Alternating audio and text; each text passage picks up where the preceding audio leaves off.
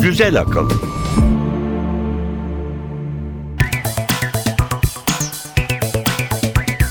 Güzel Akıl 40. bölüme hoş geldiniz. Ben Emre Üç kardeşler. Ben Elif Yılmaz. Bakalım bu hafta gündemde neler var, biz nelerden bahsedeceğiz? Tanıtımımızı dinleyelim. Güzel akılda bu hafta. Frenleri tutmayan, dolu dizgin giden bir metrodaysanız korkmanıza gerek yok. Arkanıza yaslanıp örümcek adamın sizi kurtarmasını bekleyebilirsiniz. Biraz zeytinyağı, bir avuç fındık fıstıkla sağlığınızı garantiye alabilirsiniz. Yeter ki Akdeniz mutfağından şaşmayın. Nasılsa anlamazlar diye yanlarında ileri geri konuşmayın. Bebekler doğmadan önce bile cin gibiler ve her söylediğinizi anlayabiliyorlar. Sonunda Mr. Spock gezegenine kavuşabilecek. Tabi Uluslararası Astronomi Birliği Vulkan adını sansürlemezse. Eğip bükün, esnetin. Bu pilleri tüm oynak alanlarda kullanın. Sokakta kaybolmaktan ya da başınıza bir iş gelmesinden korkuyorsanız becerikli bastonunuzu yanınıza almadan dışarı çıkmayın. Hisli protezler yolda. Vücuda kalıcı olarak takılan sinir uçlarına bağlanabilen protezlerle hayat biraz daha kolaylaşacak. Binalardan, tesislerden yayılan kötü kokulu ve kirli havaya son. Becerikli atmosferi taklit eden filtre sayesinde rahat bir nefes alabileceğiz. Bilim ve teknoloji tarihinde bu hafta neler oldu? Cahillikler Köşesi ve bir portre. Cahit Arf kimdi? Onu Türkiye'nin gururu ve tüm dünyanın tanıdığı bir matematikçi yapan kuramları nelerdi? Tüm hayatı boyunca en çok utanç duyduğu şey neydi? Nasıl bir inat kimsenin cesaret edemediği bir problemle uğraşıp çözmesine yol açmıştı? Güzel akıl. Bilim haberleriyle başlayalım. Örümceklerin ağ örmek için salgıladıkları ipek malum dayanıklıdır. Hatta yeni bir çalışmaya göre piyano telinden 5 kat daha güçlü. Peki acaba Örümcek Adam 2 filmindeki gibi hareket halindeki bir treni durdurabilir mi? Durdurabilir mi? İngiltere'deki Leicester Üniversitesi fizik öğrencileri hareket halindeki 4 vagonlu ve içinde insanların bulunduğu kalabalık bir metroyu durdurmak için gereken kuvveti hesapladı. Bunun için son sürat giden trenin momentumundan, ağlar bağlandıktan sonra trenin durması için geçen süreden ve R160 metro vagonunun itme kuvvetinden yararlandılar ve sonuç 300 bin Newton çıktı. Fizik bilgilerimizi tazeleyelim. 1 Newton nedir? Kütlesi 1 kilogram olan cismin hızını saniyede 1 metre arttırmak için o cisme uygulanması gereken kuvvet miktarı. Evet, bu da demek oluyor ki 300 bin Newton hayli fazla bir kuvvet. Araştırmayı yapan öğrencilerin sonraki hedefi diğer örümceklerinkinden daha kuvvetli olduğu bilinen Darwin kabuklu örümceğinin ağının sağlamlığını ve dayanıklılığını ölçmek oldu. Journal of Physics Special Topics dergisine yayınlanan çalışmaların sonucuna bakılırsa minik örümcek gerçekten hareket halindeki bir treni durdurabilecek güçte. Örümceklerden daha pek çok ilham alacağız galiba Evet. malzeme biliminde. Örümcek Adam 2'deki sahne gerçek olabilir yani.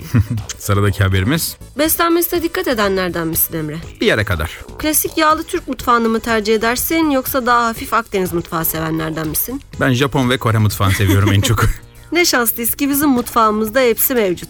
İsteyen istediğini yer. Ama bunun da bir aması var tabii. O da İspanya'da yapılan Predimed adlı bir çalışmada zeytinyağı ve kuru yemişlerin sadece sos yapmada işe yaramadığı, aynı zamanda Akdeniz diyetinin kalp damar hastalıklarına karşı koruyucu etkisi olduğu ortaya çıkarıldı. Çalışmada tip 2 diyabet hastaları, sigara içenler ve obezitesi olanlar gibi kalp damar hastalıkları risk faktörü grubuna dahil 7447 kişi 3 gruba ayrıldı. Kontrol grubuna az yağlı bir diyet uygulanırken diğer iki gruba Akdeniz mutfağı yemekleri verildi.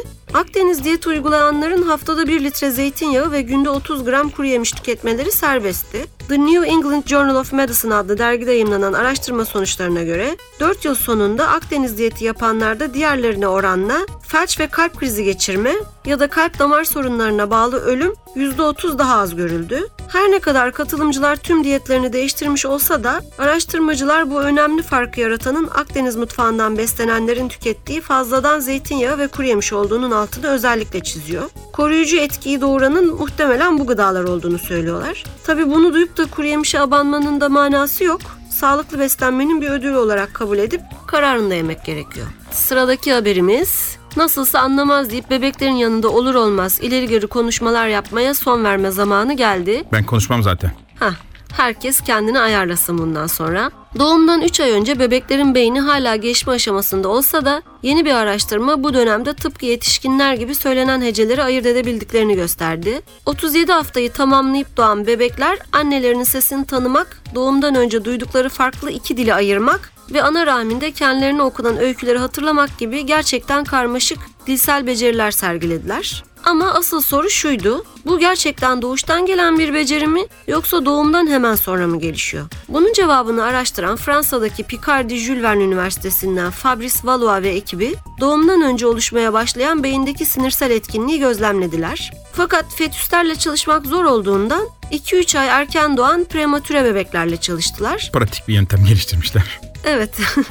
Bu dönemde nöronlar ya da sinirler hala son hallerini almamış durumdalar. Diğer bir deyişle üst beyin bölgeleri arasındaki ilk bağlantılar kurulmakta ve iç kulakla beyin kabuğu arasındaki bağlantı yeni sağlanmakta. Bebeklerin doğumdan sonraki birkaç gün boyunca beyinsel etkinlikleri izlendi ve görüldü ki kadın ve erkek seslerini rahatlıkla ayırabiliyorlar Ayrıca ba ve ga gibi birbirine yakın ve beyin tarafından hızlı proses edilmesi gereken heceleri de ayırıyorlar. Üstelik bunu yaparken yetişkinlerin karmaşık konuşma ve dilleri anlamak için beyin kabuğunda kullandıkları bölgeyi kullanıyorlar. Sonuçlar dilsel bağlantıların beyin kabuğunda mevcut ve etkin olduğunu, kademeli olarak tekrarlanan sese ihtiyaç duyulmadığını gösterdi. Bu da konuşma işleme becerilerinin en azından bir kısmına doğuştan sahip olunduğunun bir göstergesi olarak kabul ediliyor. Sıradaki haberimiz. Star Trek ya da bizdeki adıyla Uzay Yolu dizisi senin için ne ifade ediyor? Ara sıra bakardım ama çok da hastası değildim. Oysa ki bütün dünyada hala çok seveni fanı var. Uzay yoluyla yollarımız bir kez daha kesişti.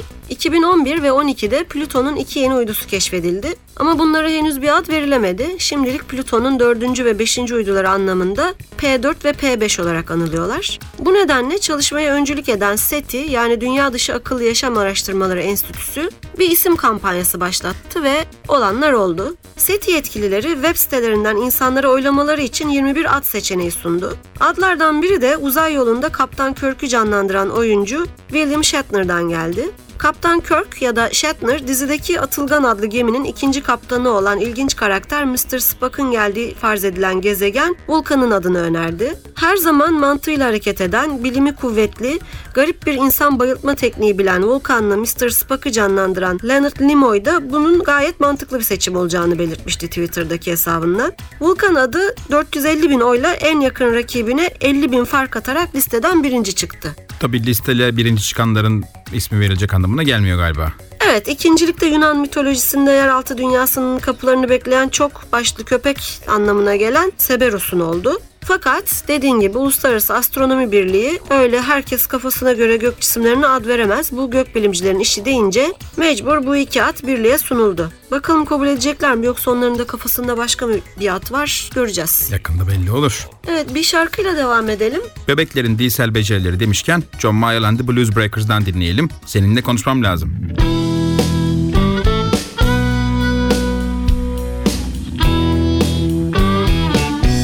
Got to talk to you. We've got to share the truth. I want to talk to you. Let us get down to the root. I've got to know you're here. Cause if we say it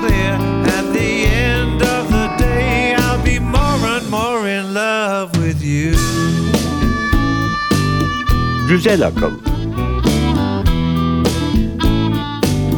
I've got to talk to you. Baby, let's get down. I wanna bet my soul. No more messing around. You gotta say it straight. I'll try to illustrate, and love with you. We've been together so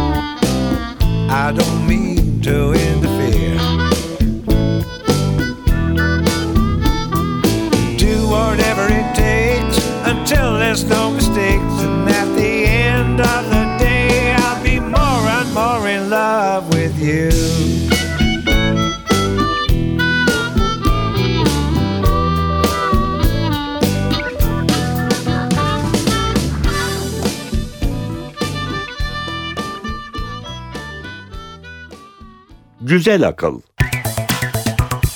Teknoloji haberleriyle devam edelim. İlk olarak esnek ve enerjik bir haberimiz var. Pillerin hayatımızda ne kadar çok yeri var farkındasındır herhalde. Farkındayım pilsiz bir hayat düşünemiyorum. Mümkün değil. Telefon, bilgisayar, uzaktan kumanda, radyo, saat, otomobiller ve pek çok tıbbi cihaz, dijital tansiyon aleti, holter, kalp pili listenin sonu yok. Bu kadar yoğun kullanılmasına rağmen pil teknolojisi başka teknolojilere oranla çok daha yavaş ilerliyor. Depolama kapasiteleri sınırlı, pilleri esnetmek, şekil vermek ise imkansız. Daha doğrusu imkansızdı. Illinois Üniversitesi'nden malzeme bilimci John Rogers ve ekibi orijinal boyutunun 3 katına kadar esneyebilen bir pil geliştirdiklerini duyurdu. Bu pil yarım milimetre kalınlığında yani oldukça ince ve de lityum iyon yani tekrar şarj edilebilen türden. Hem de kablosuz olarak şarj edilebiliyor. Bu esnek pilde lityum kobalt dioksit katot ve lityum titanyum oksit anot olarak kullanılmış ve bunlar jel kıvamında bir elektrolit içinde yumuşak silikon kauçuk kaplamanın arasına yerleştirilmiş. Telefonlarda filan esnek piller bazen çok da şart değil ama başka alanlarda esnek bir pilin faydası büyük. Tıbbi cihazlar, hem vücuda takılan asılan cihazlar ama daha da önemlisi giderek gelişen vücuda protez şeklinde yerleştirilen görme, işitme, algılama cihazları için biçilmiş kaftan bu esnek pil. Kablosuz olarak da şarj edilebildiği için vücuttan çıkarmadan tekrar doldurmak da mümkün olacak. Tabi diğer uygulama alanlarında giyilebilir elektronik sistemler, akıllı tekstil ürünleri ve yakında karşımıza çıkacak olan elektronik gözlükler muhtemelen. Enteresanmış. Peki ne zaman kullanıma sunulacak? Daha biraz vakti var. Henüz e, seri üretime geçmek için daha verimli hale getirmek için uğraşıyorlar. Sıradaki haber Sıradaki haberimiz marifetli bir baston.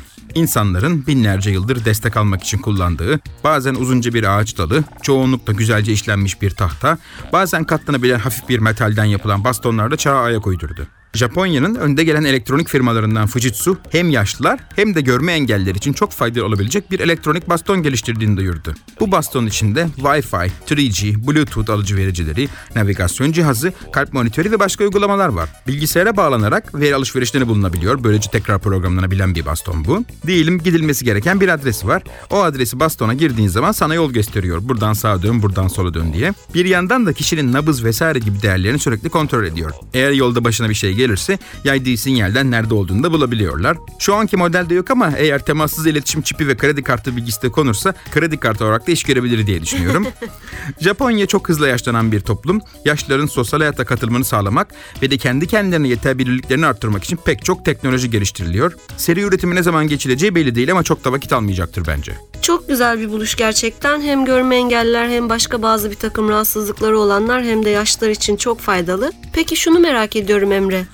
Hak edeni dövmede de kullanılabilecek mi acaba? Şimdi o garantiyi geçerse hale geçirebilir. Onu dikkatli düşünmek lazım. Bir de Japonya işlerin hani kavgayla değil konuşularak halledildiği bir toplum. Herhalde özellik olmayacaktır. Evet sıradaki haberimiz. Sıradaki haberimiz gene tıp teknolojisi konusunda. Geçen hafta dokunma duyusu olan bu duyuyu kullanıcının beynine ileten protez teknolojisinden bahsetmiştik. Kullanıcılarının tıpkı normal bir kol gibi kontrol edip hareket ettirdikleri protezler de özellikle el ve kol protezleri büyük gelişme olan bir alan. Bu protezlerin zorlandığı konulardan birisi ise verileri sinirlere ileten elektrotların kalıcı olarak bağlanmaması. Bugüne kadar olan teknolojilerde elektrotlar sinirlere, sinir uçlarına geçici olarak bağlanıyordu. İsveç Chalmers Teknoloji Enstitüsü ve Sahlgrenska Üniversitesi işbirliğiyle gerçekleştirilen yeni bir sistemde ise vücuda kalıcı olarak takılan ve sinirlerine bağlanabilen protez bir hastaya yerleştirildi. Aslında bu protez iki kısımdan oluşuyor. Birincisi kola sabitlenen soket kısmı ki esas yenilik burada. Bu soket cerrahi müdahaleyle titanyum gövdesi kemiklere tutunacak şekilde yerleştiriliyor ve elektrotlar sinirlere kaynaklanıyor. Böylece beyne giden ve beyinden gelen sinyallerin istasyonu soket olmakta. Protez mekanik kol da bu sokete takılıyor. Yani soket sabit, protez ise takıp çıkarılabilen türden. Böylece protez kolda bir arıza olursa ya da farklı bir modele geçmeye karar verilmişse sadece protez değiştirilebiliyor. Ama elektrotlarla sinirlerin bağlantısı olan sistem soket sabit. Son haberimiz gene İskandinav dünyasından. İnsanların yaşadıkları, çalıştıkları binaların boyutları büyüdükçe bu binalarda soludukları havada giderek kalitesizleşiyor. Hem içindeki oksijen azalıyor hem de kötü kokular, bakteriler tüm binayı dolaşıyor. Endüstriyel işletmelerin, hastanelerin havalandırmalarından, bacalarından taşan tehlikeli ve kokulu hava ayrıca tüm bölgeyi tehdit etmekte. Kopenhag Üniversitesi'nden Matthew Johnson'ın yıllardır üzerinde çalıştığı ve geçtiğimiz aylarda ilk ticari uygulamasını yaptığı hava filtreleme sistemi bu konuda çok umut veriyor. Kopenhag'da petrol ürünleri ve yağ işleyen ve korkunç kokudan dolayı kötü bir ünü olan bir tesise yerleştirdiği sistem hem tesis çalışanlarının hem de komşuların hayatını çok kolaylaştırdı. Johnson'ın filtre sistemi aslında 3 odalı dev bir kutu. Birinci odaya gelen kirli hava ozon gazı ile yıkanıp bakteri ve virüslerden ve de kötü kokularından arınmaya başlıyor. Çünkü ozon güçlü bir dezenfektan ve koku giderici. Gene aynı odada havanın üstüne su damlacıkları püskürtülerek asılı kalan artıkların damlacıklara yapışması sağlanıyor ve mor ışınlarla tekrar dezenfekte ediliyor. Mor ışınların hem kendi dezenfektan etkisi var hem de ozonla birleşince oluşturdukları hidroksiller bu etkiyi artırmakta. İkinci odada bu karışım döndürülerek etkisinin artması sağlanıyor. Üçüncü odada ise bir elektrottan geçen hava elektrikle yükleniyor ve böylece tüm partiküller odanın çıkışına doğru onları bekleyen ters elektrik yüklü elektrostatik filtreye yakalanıyorlar. Malum artı eksiği çeker. Artık koku ve kirden arınmış olan havanın tek bir ihtiyacı var. Nedir? O da zehirli bir gaz olan ozondan arınmak. Evet, ozonu nötralize eden kimyasal süreçleri başlayan bir filtrenin geçtikten sonra hava odayı terk ediyor. Bütün bu sistemi geliştirirken Johnson nereden ilham almış biliyor musun? Bilmiyorum nereden. Doğadan. Doğada atmosferin üst kısımlarında havanın ozon ve bulutlar ile temizlenme sürecinden. İşte ne varsa doğada var gerçekten. Evet. Bu bölümümüzde bir şarkıyla bitirelim. Protest kollardaki sevindirici gelişmelerden bahsettik. Patsy Cline'dan dinleyelim. Back in Baby's Arms. I'm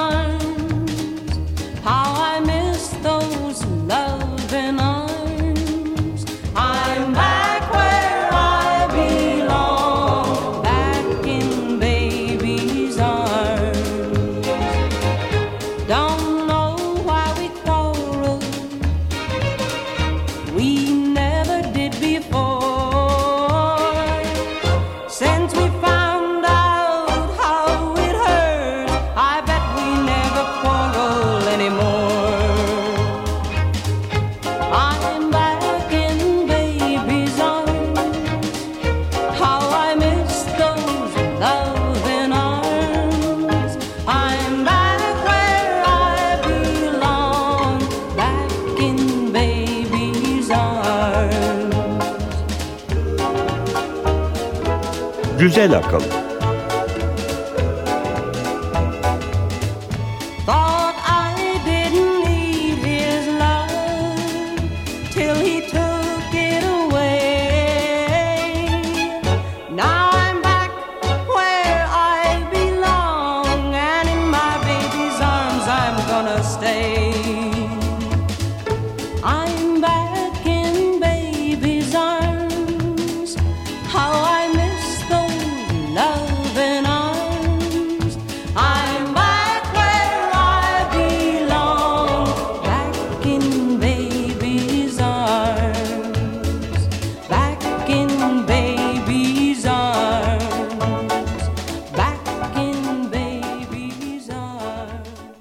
Güzel akıl. Bilim ve teknoloji tarihiyle devam edelim. Bilim tarihinde bu hafta.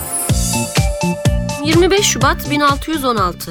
Dünyanın güneşin çevresinde döndüğü iddiası yüzünden Galilei Galileo, Kardinal Bellarmine tarafından tırnak içinde bu yanlış doktrininden vazgeçmeye zorlandı. Aksi halde hapis cezasına çarptırılacağı açıklandı. Galile böyle bir zorlama karşısında doktrininden vazgeçti ama bunun dünyanın güneşin çevresinde dolandığı gerçeğini değiştiremeyeceğini biliyordu. 26 Şubat 1996. İlk Saturn 1B roketi Apollo Ay programı yörünge altı insansız test uçuşu kapsamında Florida Cape Canaveral'dan fırlatıldı. AS-201 görevi Saturn 1B roketinin yapısal bütünlüğünü ve Apollo'nun yüklerini taşımak için uygun bir araç olduğunu gösterdi. Roketin ilk ve ikinci kademelerin ayrılması ve itki, yönlendirme, kontrol ve elektrik alt sistemleri testi başarılı geçti. Birkaç aksaklığa rağmen roket 8470 km uçtu ve yaklaşık 500 km yüksekliğe erişti.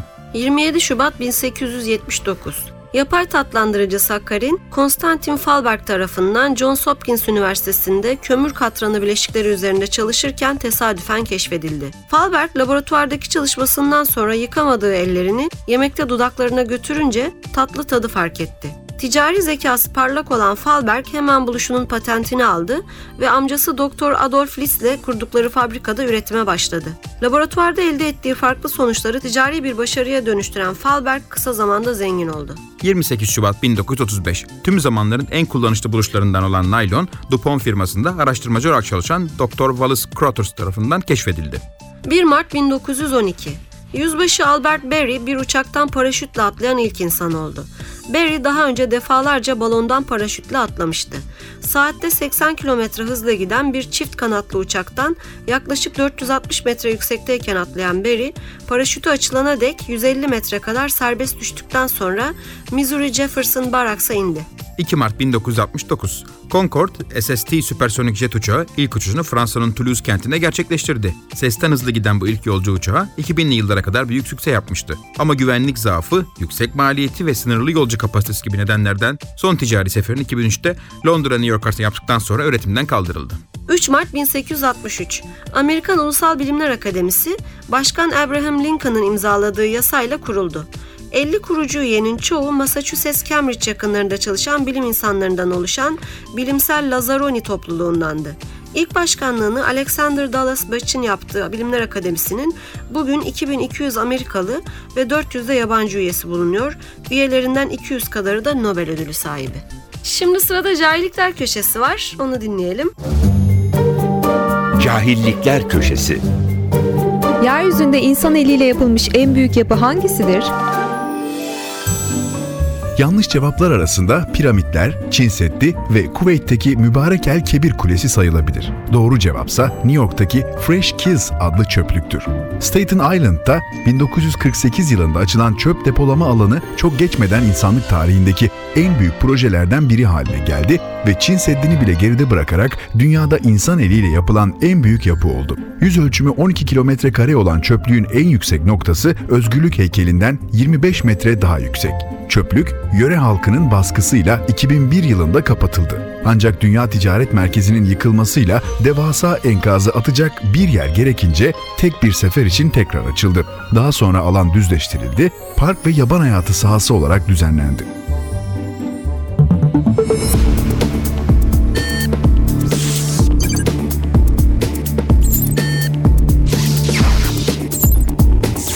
Güzel Akıl devam ediyor.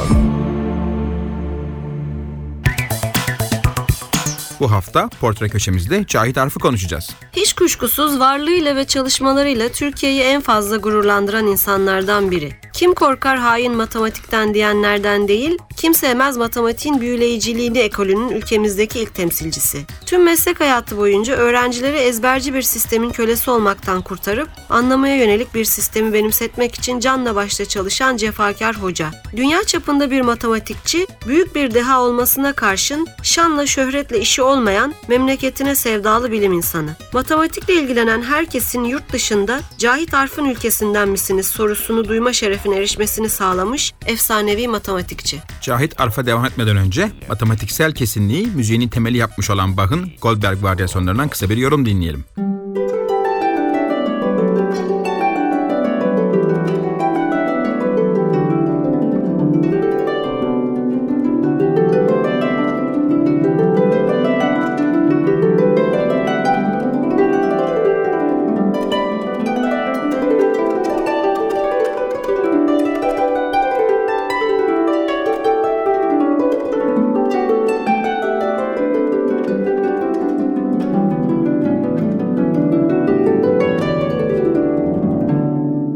Güzel Akıl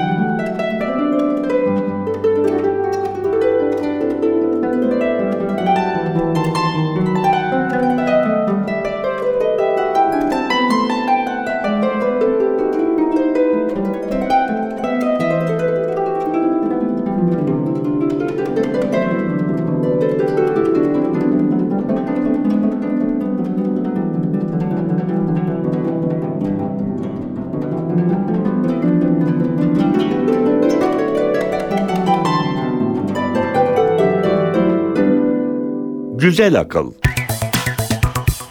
Cahit Arf 1910'da o zamanlar Osmanlı topraklarında olan Selanik'te dünyaya geliyor. İki yıl sonra da patlak vermiş olan Balkan Harbi sebebiyle ailecek İstanbul'a göç ediyorlar. Babası PTT müdürü olduğu için tüm çocukluğu boyunca Anadolu'nun çeşitli yerlerinde bulunuyor. İlkokula Beşiktaş Sultaniyesi'nde başlıyor. Daha sonra Beşiktaş'taki evleri yanınca İstanbul Sultaniyesi'ne gönderiliyor. Bu arada Kurtuluş Savaşı başlıyor ve babası sırasıyla Ankara, Kastamonu, Adana ve son olarak da İzmir'e atanıyor. Cahit Arf çocukluk yıllarında ailesi tarafından sokakta oynamasına izin verilmediğinden, evde tek başına kendi oyunlarını kurduğundan, kağıttan oyuncaklar yaptığından ve sürekli çevresini gözlemlediğinden bahsediyor bir konuşmasında.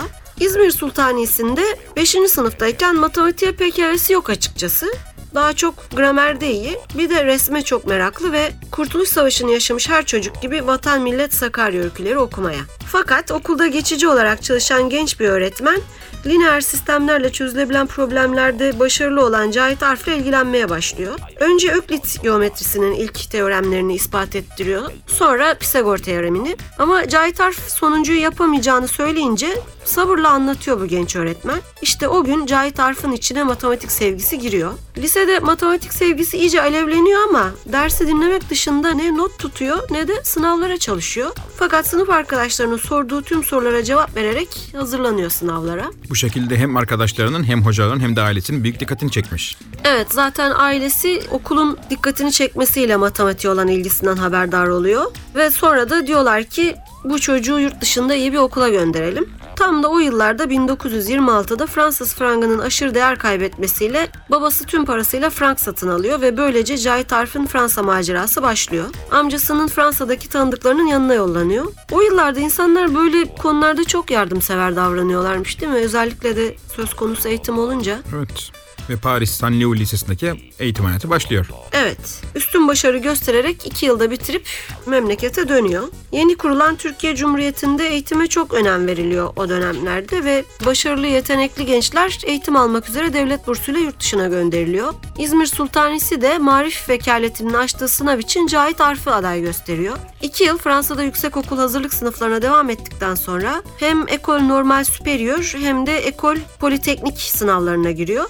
İlki birçok ünlü bilim insanının yetiştiği öğretmen okulu, diğeri de sivilleri de kabul eden askeri mühendislik okulu. Bir ara kuyruklu külahlı şapka ve kılıç takma sevdası sebebiyle az kalsın Politekniğe aklı kaysa da ikisinin de sınavlarında başarılı olunca Ekol Normal Superior'ı tercih ediyor. Aslında bu da idealistliğinin bir göstergesi bak. Evet. Mühendis olup çok para kazanmak varken öğretmen olmayı seçiyor. Okulda kafasında ta Fransa'ya kadar taşıdığı bir problemi de çözmenin yolunu öğreniyor. Cetvel ve pergelle yıldız çözmeyi bir türlü beceremiyor. Beceremiyor derken tabii hepimiz kadar beceriyor da matematiksel, Matematiksel olarak. Bunu becerebilmeyi neden istediği de malum. Bayrakta ay yıldız var. Bu zor okulu da üstün başarıyla iki yılda bitiriyor. Fransa'da bu kadar okuduktan sonra İstanbul'da hangi liseye döneceği tabii belli. Aslında şöyle de bir şey var. Marif vekaleti diyor ki doktor yapmak üzere kalabilirsin. Fakat o topluma hizmet arzusuyla vatana dönmeyi tercih ediyor. Hatta önce diyor ki Kastamonu Lisesi'nde öğretmenlik yapmak istiyorum. Kastamonu'yu çünkü çocukken görmüş, sefaletini, eğitimsizliği biliyor. Fakat Marif vekaleti onu nereye atıyor? Galatasaray Lisesi. Evet. Bir Fransız hocadan boşalan kadroyu veriyorlar ona. Ama tabii maaş konusunda haksızlıklar o zaman da oluyormuş. Fransız'a 600 lira verirken Arf'a 60 lira. Neyse o herhalde içindeki hizmet aşkıyla buna pek aldırış etmiyor. Bir yıl sonra doçent adayı olarak İstanbul Üniversitesi'nde görevlendiriliyor. O yıllarda hissettiklerini şöyle anlatıyor Cahit Arf. O sıralarda bende muvaffak olacağım hissi uyandı. Muvaffak olmak da şu idi.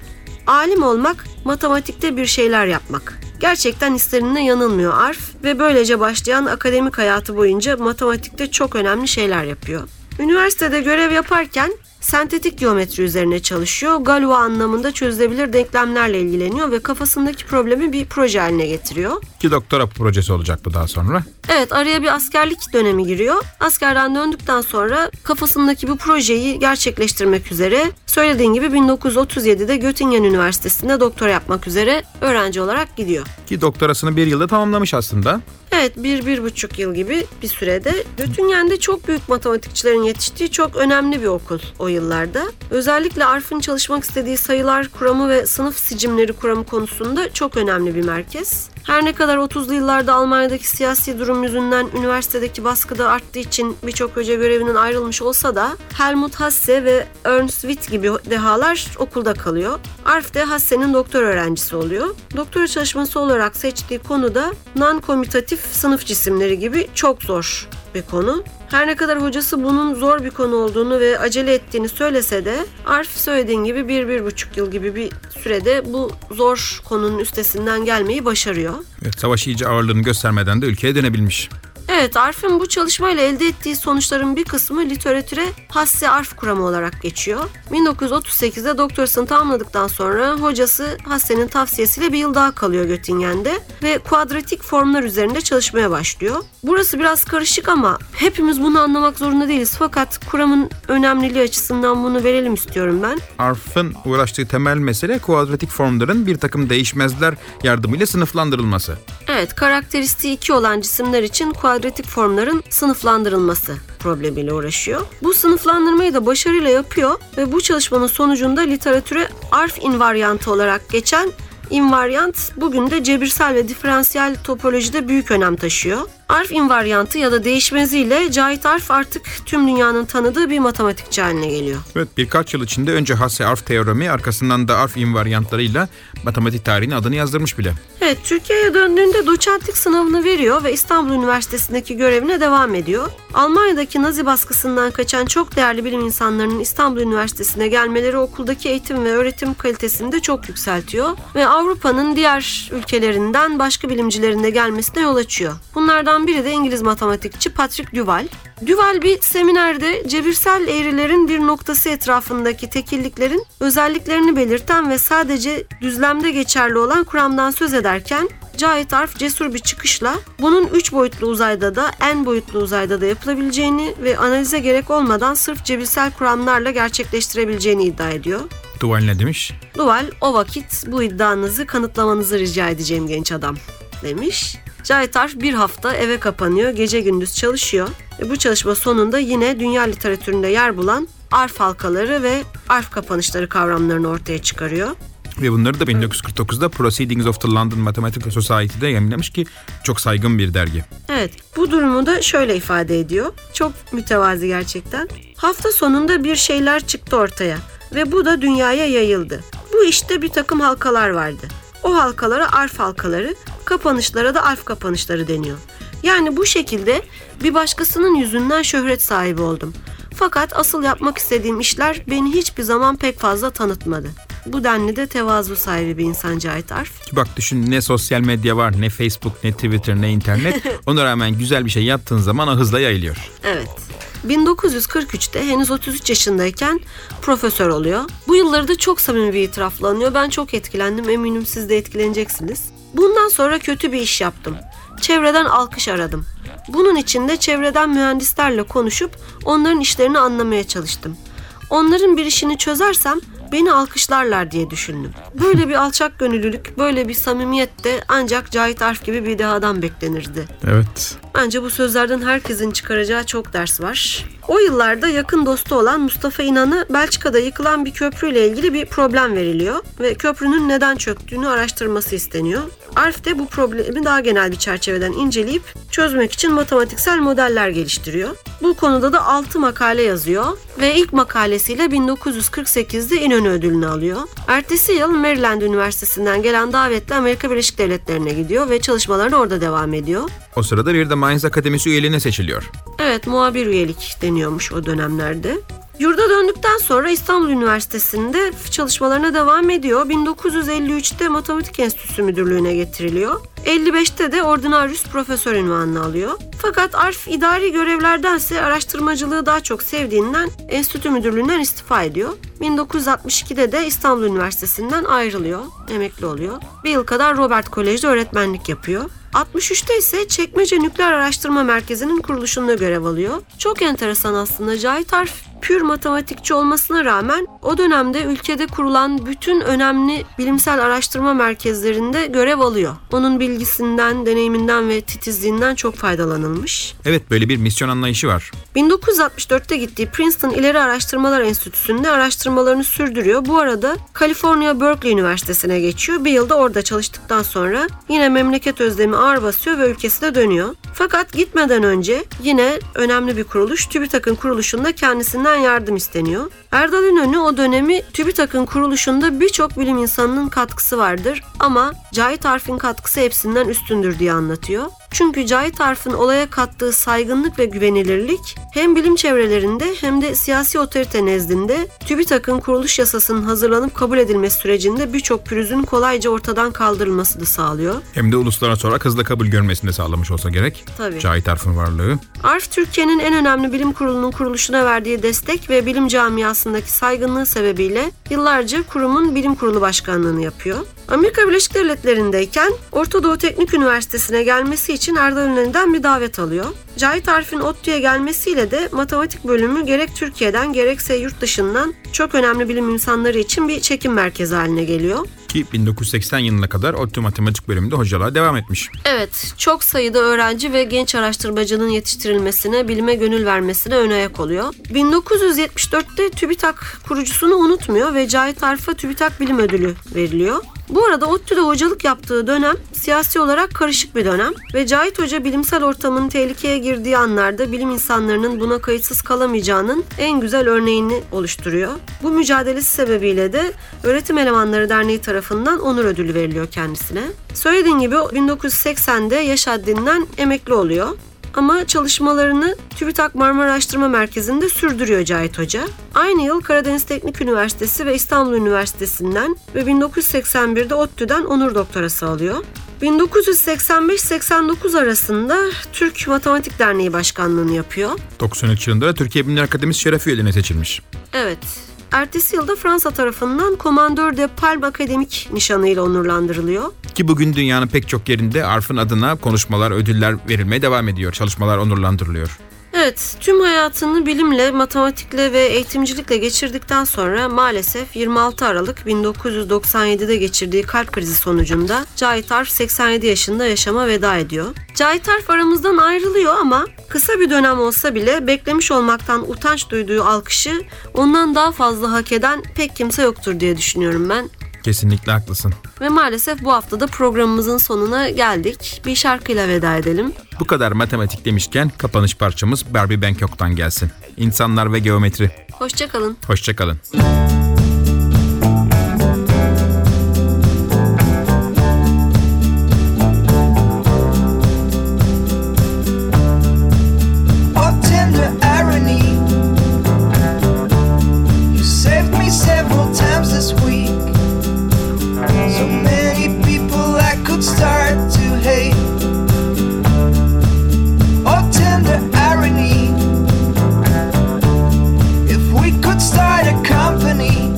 Akıl, building houses on the esplanade. When you're 25, the hardest thing is staying alive. Keep your parents satisfied, keep your baby occupied. When you're 25, the hardest thing is staying alive. Keep your parents satisfied, keep your baby occupied. Oh,